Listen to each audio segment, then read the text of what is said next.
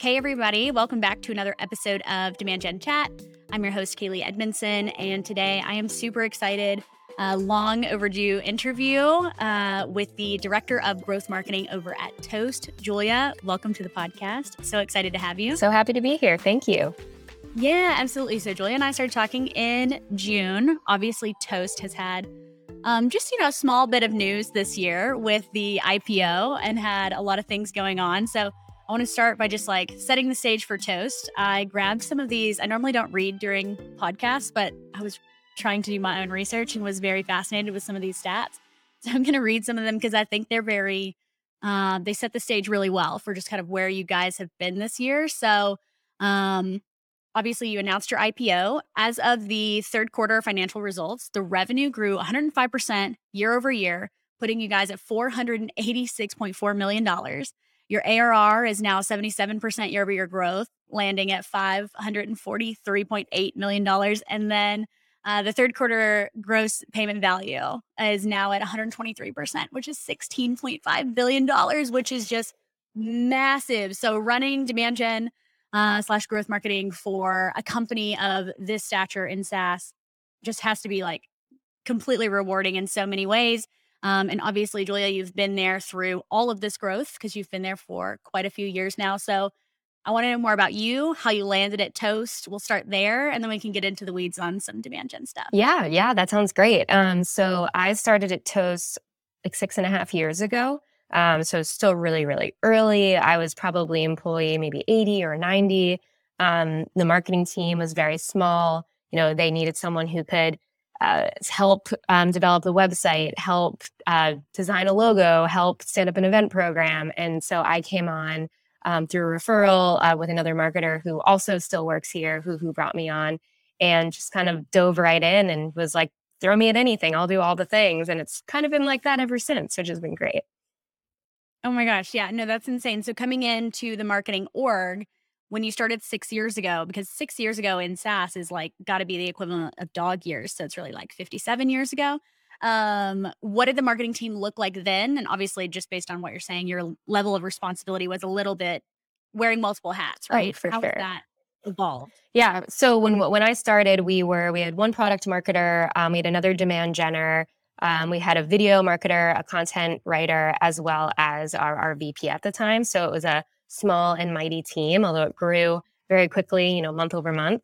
Um, and like I said at that time, you know, we had just stood up our website on HubSpot. Um, so a lot of my role was around just building out more content, um, designing that website, um, just cre- having creating a CRO program. Um, we had just started our event program at that time. So one of my first events that we went to was the National Restaurant Association show. It looks a lot different now. Now we're in like a crazy huge booth. Back then it was, you know, very, very um, small and scrappy. Uh, and then I was also the very first designer. Um, so kind of everything and anything. Um, at that time, we had our, our logo was actually a piece of toast, like an image of a piece of toast. And obviously, as you think about all the ways you need to use your brand, that's not terribly scalable. So that was also one of the first projects I worked on. Um, and you know, I really went from wearing ev- any and every hat. You know, we needed to create a nurture, like dove in there. We need to figure out how to break into new markets, dove in there. Um, we needed to think about how to go up market, you know, uh, dove in there. And just over the years, I kind of um, worked cross functionally across marketing and I think built a little, a little, some credibility that I just like to dive in and build new things and try new things. And I was able to pitch to my boss, you know, this function of growth marketing that was kind of you know we're the people that can look around the corner you know come up with that next disruptive idea um, so that the, the rest of our demand gen team can really innovate you know in the in their spaces deeply while we're kind of looking around the corner to be like well what else could we be doing? Um, so it's been I love that. yeah it's been a lot of fun um, growing out the team and, and coming up with these roles.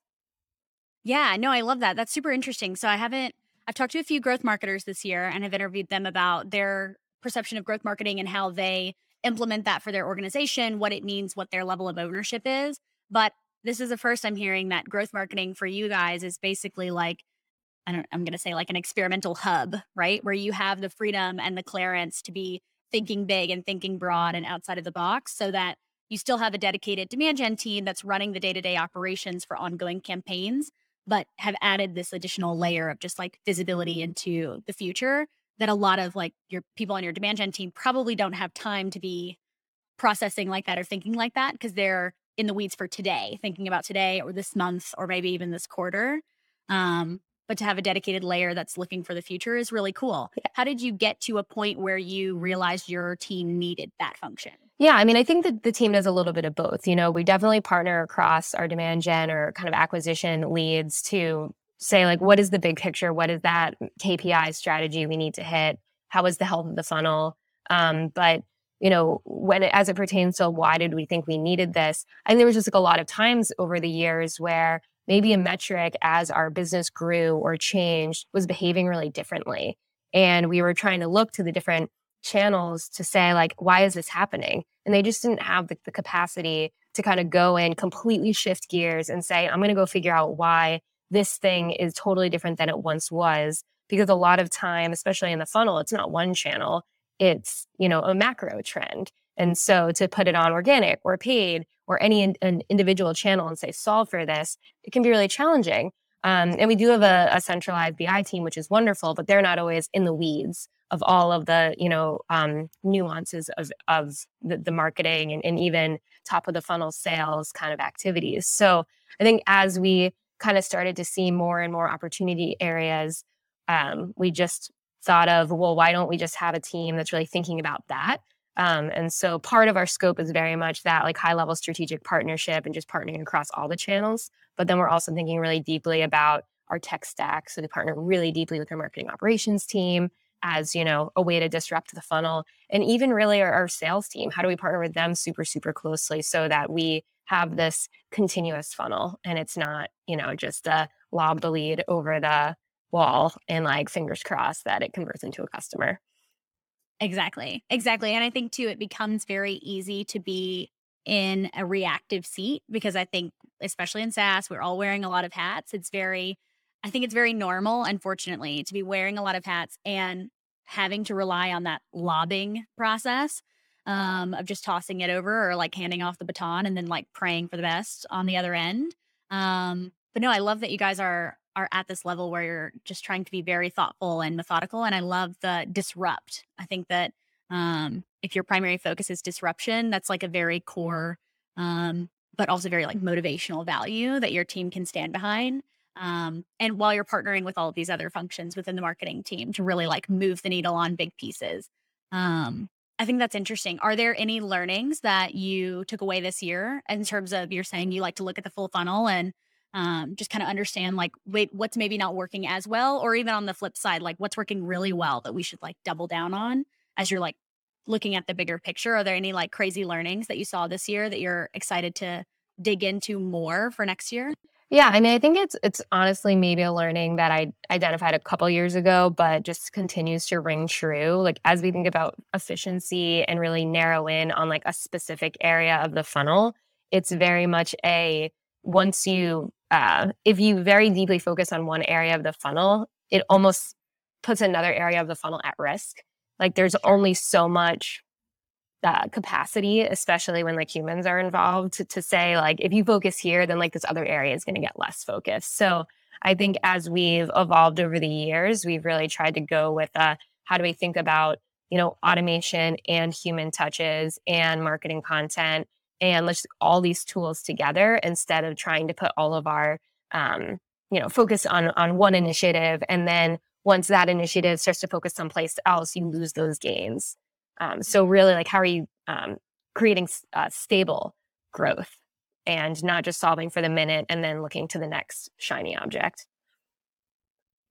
Yeah, no, I think that's good and and super methodical too. I think that um yeah, I think I said this again, but I'll say it one more time. Like being reactive is unfortunately just part of the game. So I think there's like some percentage of all of our days that is spent being reactive because at the end of the day, that's just marketing like we all need to hop on the latest trend and we all need to be very relevant and understand like news jacking and things of that nature so that we can be timely and topical but there is definitely a greater percentage of our time that should be spent looking at things full funnel or taking a step back pull yourself out of the weeds, understand your conversion metrics throughout the funnel, and look very strategically at which areas need the most improvement.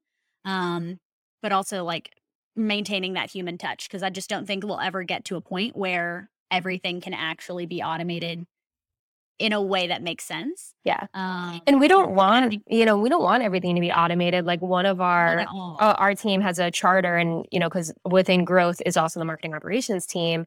And we're very conscious that automation and um, using tools to improve the funnel scares a lot of people and makes them feel like their job becomes less valuable. And we, you know, firmly believe that we're giving you time back to be more creative and have more fun with your job and be able to be even more successful. We're not trying to get rid of your role. So it's something we're very, very conscious of. Um, I will say, you know, we're still doing our fair share of reactive red to green type plays, you know. Obviously, when everything's going great, great, it's really easy to lift your head up and be like, what are what do I want to be doing six months from now? Yeah, no, exactly. I think that's really well said. Um, in terms of things that, especially coming off of a year of learnings and a huge year for you guys in the media and the news, what are some things that you think B2B marketers traditionally might get wrong that you think that Toast is doing exceptionally well at? Um, that's a really good question. Um, I know we talked a little bit about. I, I think one thing that uh, I've always been really happy about in my time at Toast is, you know, we have a huge sales team, and, and whenever we have sales, new salespeople join, they're kind of uh, surprised at like how well marketing and sales work together.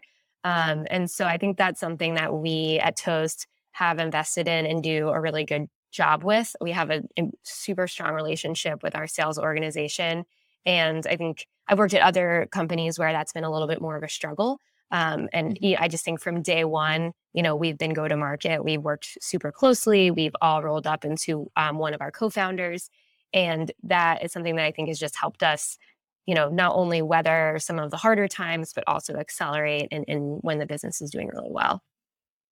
Yeah, no, and I think too that that's definitely a newer, somewhat newer motion is like, obviously you're saying a co-founder, but a co-founder or a CRO function, um, part of creating that natural marriage between a go-to-market function and really aligning sales and marketing seems to be having them roll up to the same type of leader, traditionally a CRO role. Um, because I think that that ingrains your metrics to be aligned, which I think is one of the biggest breakers between why sales and marketing aren't always like on the same side of the fence. Um, if we want to like keep going with that fence analogy, yes, we can go.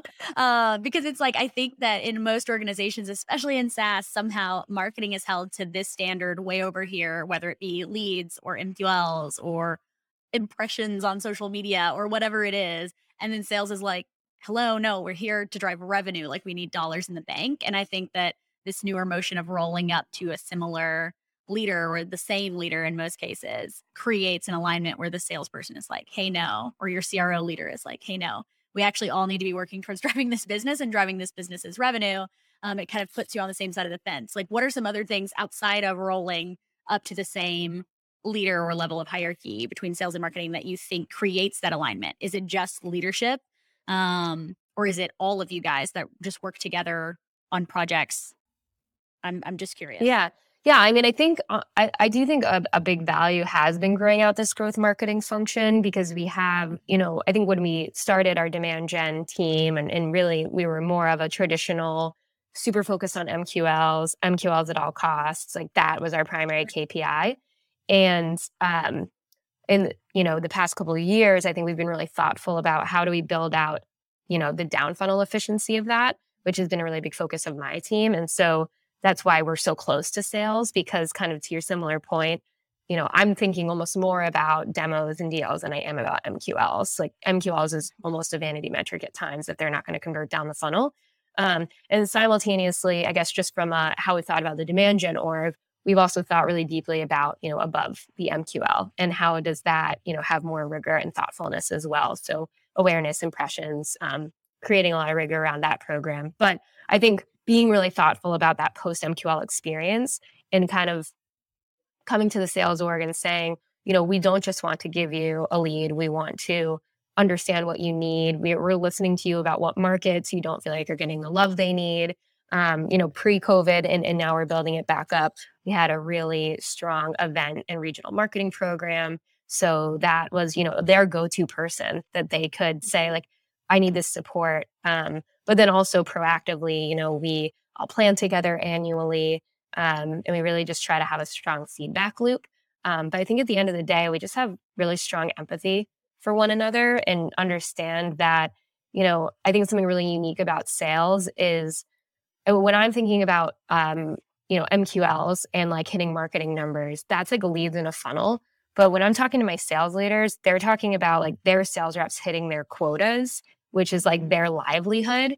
And it's not just like numbers on a page, it's like humans. And so like it's also deals, it's also revenue, but you know, it's twofold. If like a sales team is missing their number, they're not only missing that for the business, they're missing it for themselves, for their bottom line, for their life and family. And so I think lifting our heads up sometime and just approaching all of our relationships, not only the sales with that deep level of empathy, just gets everybody to a place where we're kind of able to roll our sleeves up and get into it together.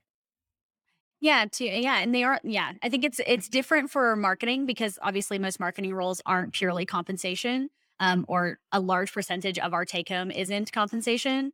Um, and it's a very different world, right? I think that there have been tons of um, pretty successful marketing leaders in the past year or so that have done a trial period as like acting as though they were an account exec and truly like shifting their salary to rely on the same structure or model that their sales reps do and it's a totally different world, right?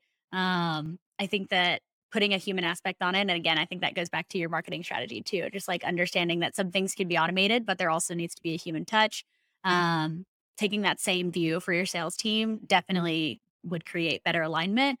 Um, in terms of making sure that you guys are closing that feedback loop with your sales team, what does that look like? You guys are just having leadership at the table meeting weekly? Do you have like a massive, incredibly productive Slack channel? Like what a uh, what does that actual what does that feedback loop actually look like in terms of making sure that y'all are talking on a regular basis? Yeah, so I mean, changed a lot over the years. I think the one thing that's really uh, stood the test of time is we we do have a weekly kind of funnel review that started off as being very MQL fo- focused, channel focused, you know, in, in, its conception many, many years ago.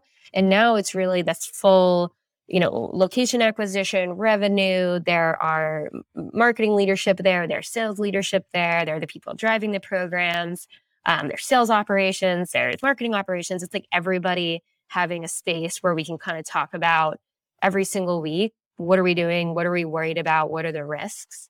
Um, mm-hmm. And I think that the more that we've let sales in to that um, and be bigger stakeholders in that, I think they that's been helping a lot with the feedback loop. Um, but I think it is also kind of does come back to that like leadership and where they report into. It makes it a little bit easier to be aligned.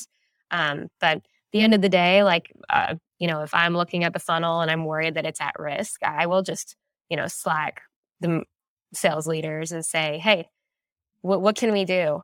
What can marketing do for you? What can sales do? Like, let's all look at this problem with fresh eyes and see what we can figure out. And I think most of our best ideas have come when we, you know, have brainstorms together versus independently. Mm-hmm.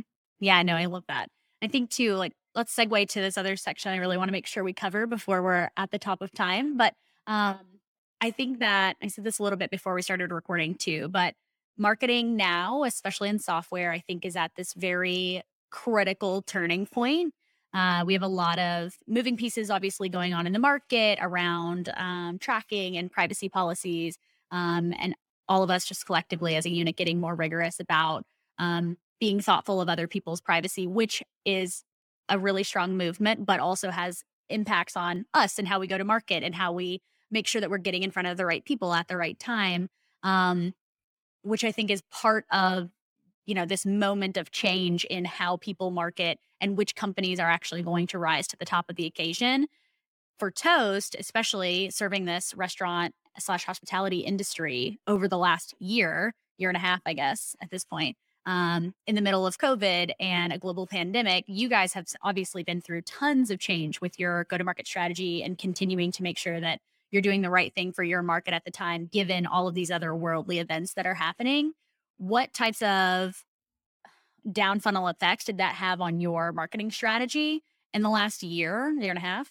And are there any learnings that you can take from that period of being in the middle of COVID to apply to this like next stage of innovation as a marketing team? Yeah, for sure. I mean, I think that, you know, when COVID really hit, we, one thing that helped Toast was that we, you know, were a startup and, and are in some facets still a startup. And we were really able to kind of go back to our startup roots and everybody just roll up their sleeves and be like, okay, this isn't this is a new problem for us to solve. Like we're gonna figure it out all together. Um, so that was I guess uh, silver lining, just kind of like a cool moment to have everybody come together and be like, how are we going to solve for this?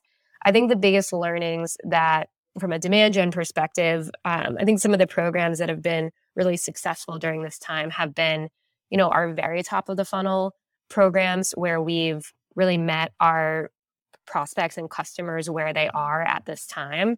Kind of going back to that feeling of empathy, you know, they're we're all going through this like crazy moment, um, but they're truly like on the front lines, and so you know, come giving products away for free, like putting together new educational material on like how do you even function in this new normal? How do you, as a full service restaurant, start doing takeout and delivery? Like how do you just completely shift everything you've ever known to be true and just being there as a like whether it's content whether it's the product whether it's support just being there for them? And i think just uh, that importance of just being there for them and listening to them i think is just something that we you know want to continue we have always done but it's just something that we need to continue to prioritize always because it's never it's never been an easy industry and so while it's been incredibly hard right now, just always listening deeply to the our customers and prospects and what they need, um, and creating, you know, not only products but also like content and just like places. You know, like we have a, a Toast community, which you know is just like amazing seeing all of the restaurants come together and supporting one another. So being able to facilitate that. Um, so I think in the nutshell, in a nutshell, like really prioritizing community and products and content and programs that just help restaurants be better together is just something that um, has always been important, but just became very even more important during COVID. Um, and then I think the less heartfelt, more like a growth marketing e answer is I think before um, you know before COVID, it was very much let's just drive as much demand as we possibly can. And during COVID, we had to be a lot more efficient, and we kind of some pilots that we were touring toying with and we were really early stage chili piper's a great example we were like we just need to do this. Because like what are we going to do and, and this kind of like disruption? What are we going to do to just make sure that we get out of this thing? And so um, i think we as an organization kind of uh, learned from covid how important efficiency technology creating these sustainable motions are um, and while we want to continue hiring tons of incredibly amazing people, uh, you know, we want to also hire a ton of amazing developers and tech people and operations people that can build something that really outlasts all of us. Um, so I think tippity top of the funnel, awareness, community, good vibes, and then super efficient, not being scared to try new things, um, and just you know, really thinking about that that full funnel and kind of getting things to our sales reps and onboarded and live, and uh, not only live, like we always say, like thrive. We want our customers to not only be using our product but be like crushing it and like doing so well. Um, and so I think those are the, you know, how do we create that full circle of a journey from the joy of seeing that toast is there for you uh, originally and then getting live and then actually experiencing like wow this is making my life better. Yeah yeah yeah. So given that i assume that means for 2022 you're going to be spending tons of time in communities continuing to ramp with social um, and especially providing content as people hopefully regain some level of normalcy normalcy maybe in 2022 um, how does that impact your more bottom funnel like demand gen programs what are you thinking in terms of programs and planning for especially as we're approaching a new year yeah i mean i think that you know that further desire and need to get closer to our customer is really um, helping us think about our 2022 programs you know we want to not all restaurants are made equal um, it's like a very it's very high level to just say the restaurant industry. They're so unique. You know, there, there's very small restaurants, there's very big restaurants, um, upmarket, downmarket, different types, ghost kitchens, like food halls, like everything's so different. So, I mean, we're thinking very deeply about how we can get more nuanced as we're, you know, thinking about how to best partner, create products for, and just like love on the uniqueness of our industry. Um, and I think that's a, a, top of the funnel thing, but it's also a mm bottom of the funnel thing um, because you know not only are they different in their practice out in the world and their passion out in the world but how they kind of behave as they come into the marketing funnel and the sales funnel onboarding all of that um, is, is different and so just being really thoughtful that we're creating curated experiences so people can feel seen and helped and be as successful as possible is probably one of our top priorities. And I even think like segmentation, top of funnel, but also bottom of funnel is something that I think it's like almost like broad strokes in the beginning, right? I think all companies, especially starting out, if you're like a very small startup with a really small marketing team and maybe even a small budget, it's always just broad strokes. So you look at your industry as like, okay, we're going after the restaurant industry, and here it is. And then once you get to a, a stature like you guys, where you've just been so successful, it's it's a great opportunity to be able to look at a really statistically significant portion of data and say, oh, okay, actually, like it's not just restaurant or hospitality. Um, you know, like our top three niches are this. And then, like the way that we break it down to make sense of it all, because I think it's very easy to get lost in the data. Um, it's like we have our core uh, verticals within B2B SaaS that are like our primary people, and we know who our ICPs are, and we know what size the company needs to be, and like all of those traditional um, demographic, firmographic information. But then we have a set of trailblazers where it's like, oh, okay, we're starting to see initial trend lines in these three verticals, but like that's pretty untapped. Like we've never created custom content for them. We've never done any type of like dedicated social campaign. Um, so like let's go after these three for a quarter. And then at the end of the quarter, let's just do a good like post-mortem, figure out what worked, what definitely didn't work. Cause right when we're going after new things and trailblazing new territory. We're we also really lucky because it's a really easy industry to get excited about. Um, so it's fun to market to. We're uh, we're lucky to to be able to work for restaurants. So excited for 2022. I'm curious if we can talk about any type of planning for 2022, just because it's top of mind. Um, when does planning season start for you guys? How do you traditionally structure it? Are you like a bottoms up type of team, tops down type of team? Do you kind of meet in the middle? Like there's so much around planning that I feel is like everybody has a very firm, like you're on one side of the coin or the other. Um, I'm curious to hear how you guys do it, and obviously if, as that's evolved over time. Yeah, yeah. I mean, so I can speak to it. You know, this year where I feel like it's a combination of tops down, bottoms up, because you know, like our, our SLT team will really start meeting in, during the summer to kind of start talking about what are the bigger things. But as a marketing team, you know, we're there's even initiatives that we kick off at the beginning of this year that evolve into something bigger, something bigger. So I think we as a as a marketing org probably know as part of like our H2 planning, what are the things that we're starting to get excited about and thinking about that we want to start mm-hmm. scoping, scoping, getting feedback on, piloting in the second half of the year that we can really start making the case for and pitching across the business of like these are big focus areas for the following year. So um, I think that, you know, from a bottoms up standpoint, it's a lot of like, what are things we're most, most excited about? And then from the top down standpoint, it's very much, okay, what are the bigger strategic investments? And then at the end of the day, we have to kind of look at the board of what are the big strategic investments? What are the things that we know are going to make an impact within our programs? And sometimes those things overlap and sometimes they don't. And then uh, prioritize budget, all that good stuff. But it's very uh, cyclical. Um, and I think as we've gotten bigger, something we've gotten better at, but it also has a lot of growing pains, is just the cross functional components. Um, because, you know, if I want to do something, it's not just me, it's like five other teams that I need to get on board.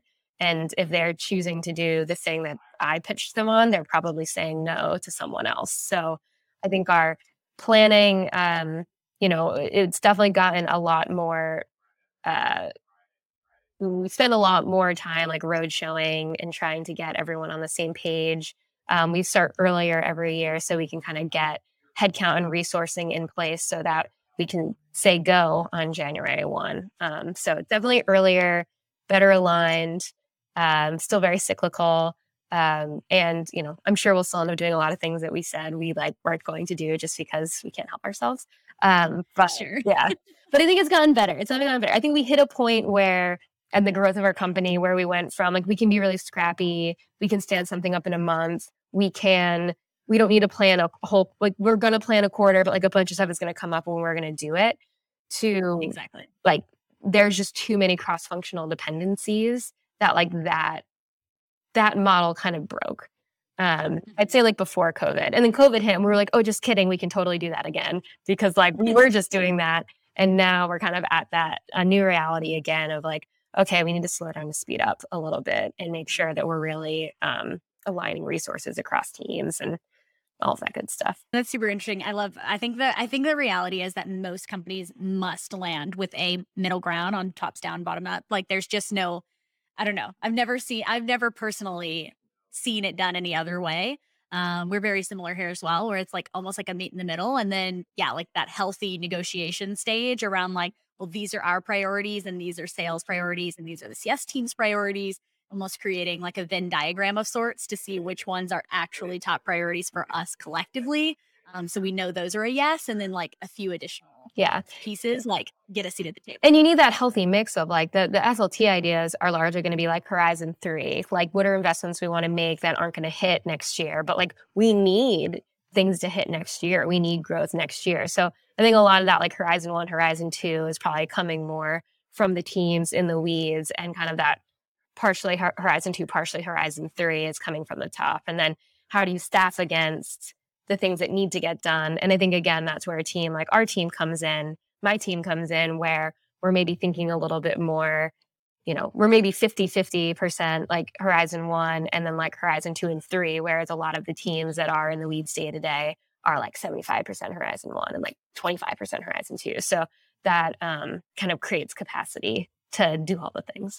The end of the year is definitely where we make commitments for broad strokes for the entire next year. And then, like you're mentioning, we do very deep quarterly planning. So, like right now, we're doing deep quarterly planning for Q1, but we are also making broad stroke commitments for the entire calendar year, which is why December always feels like a, a meteor planning cycle for us, just because it's trying to really figure out which tables we think we're ready to commit to as like winning tables if we're thinking about it in terms of like gambling um, we're trying to figure out like which tables we really want to commit to for the entire year in terms of committing to like a final number um, but then just going really deep in a planning cycle for a quarter at a time because like you say so much changes in a quarter for us that it's like almost a waste of time or a waste of effort um, to go deep planning for anything beyond that because we will learn so much and we will grow so much in you know 90 days that it's really crazy. critical for us to like take those learnings and apply to the rest of the year Yeah. I mean, we almost say it's like annual planning, but it largely ends up being like H1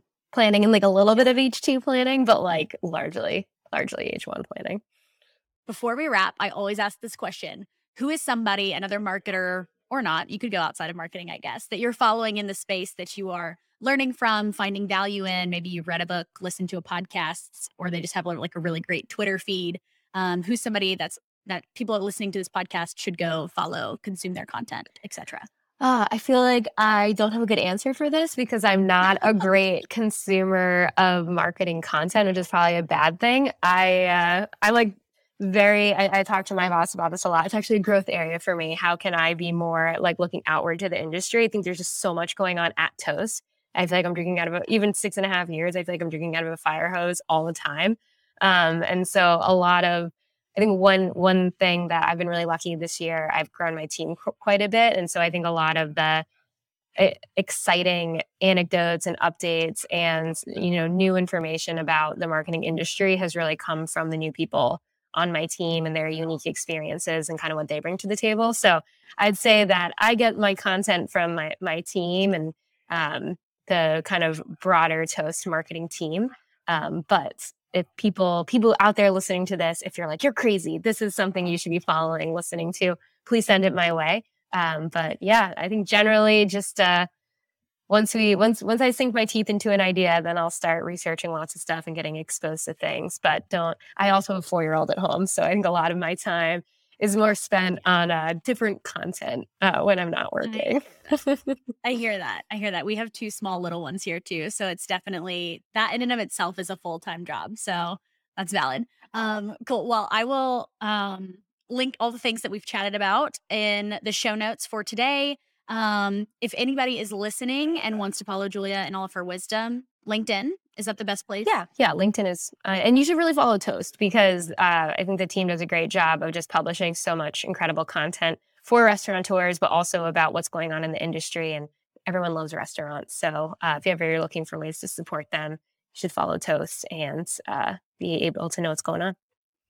Yeah, absolutely. And Toast also does, especially on LinkedIn. I haven't done a ton of research on other platforms because I just spend most of my time on LinkedIn, but Toast does a really, really great job of highlighting customer stories and user generated content, um, especially in the feed. It's uh, obviously you have a very unique position to be able to source a lot of really great user generated content, but I think that um, it's just really, really well executed. And even though, um, even though for us, our market is drastically different from your target audience, it's very inspiring just to even kind of look through the content that Toast is curating and spark ideas for ourselves, but hopefully people listening can spark ideas for themselves and their business um, to try and get your community or your customers more involved with how you're um, putting out your best foot forward on social.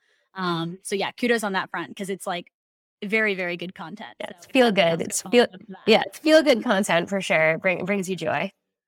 Yeah, one hundred percent. Um, thank you so much again. I'm so glad that we finally made this happen. So worth the wait. And this will be our final episode for 2021. I want to send a huge thank you to anybody, anybody who listens to this and has made it to this far in the podcast. I appreciate you guys so much. This started out as a passion project for me so that I could um, almost like to what Julia is saying, I felt very isolated um, in terms of just drinking from the fire hose here um, and needed to try and stretch my wings and learn from my peers so that I didn't feel like I was falling so far behind in the marketing world. So um, it started out as a passion project. It's become a real thing. We will be doubling down in 2022, so stay tuned for that. Um, we have some exciting things in the works and are going to try and make this bigger and better for anybody that is listening and wants to come on this ride with us. But yeah, for everybody that's end of year, happy holidays. If you're doing end of year planning, all the best to you as you're planning. and with that, I'll bid you adieu and we will see you next year. Thank you guys. Thank you.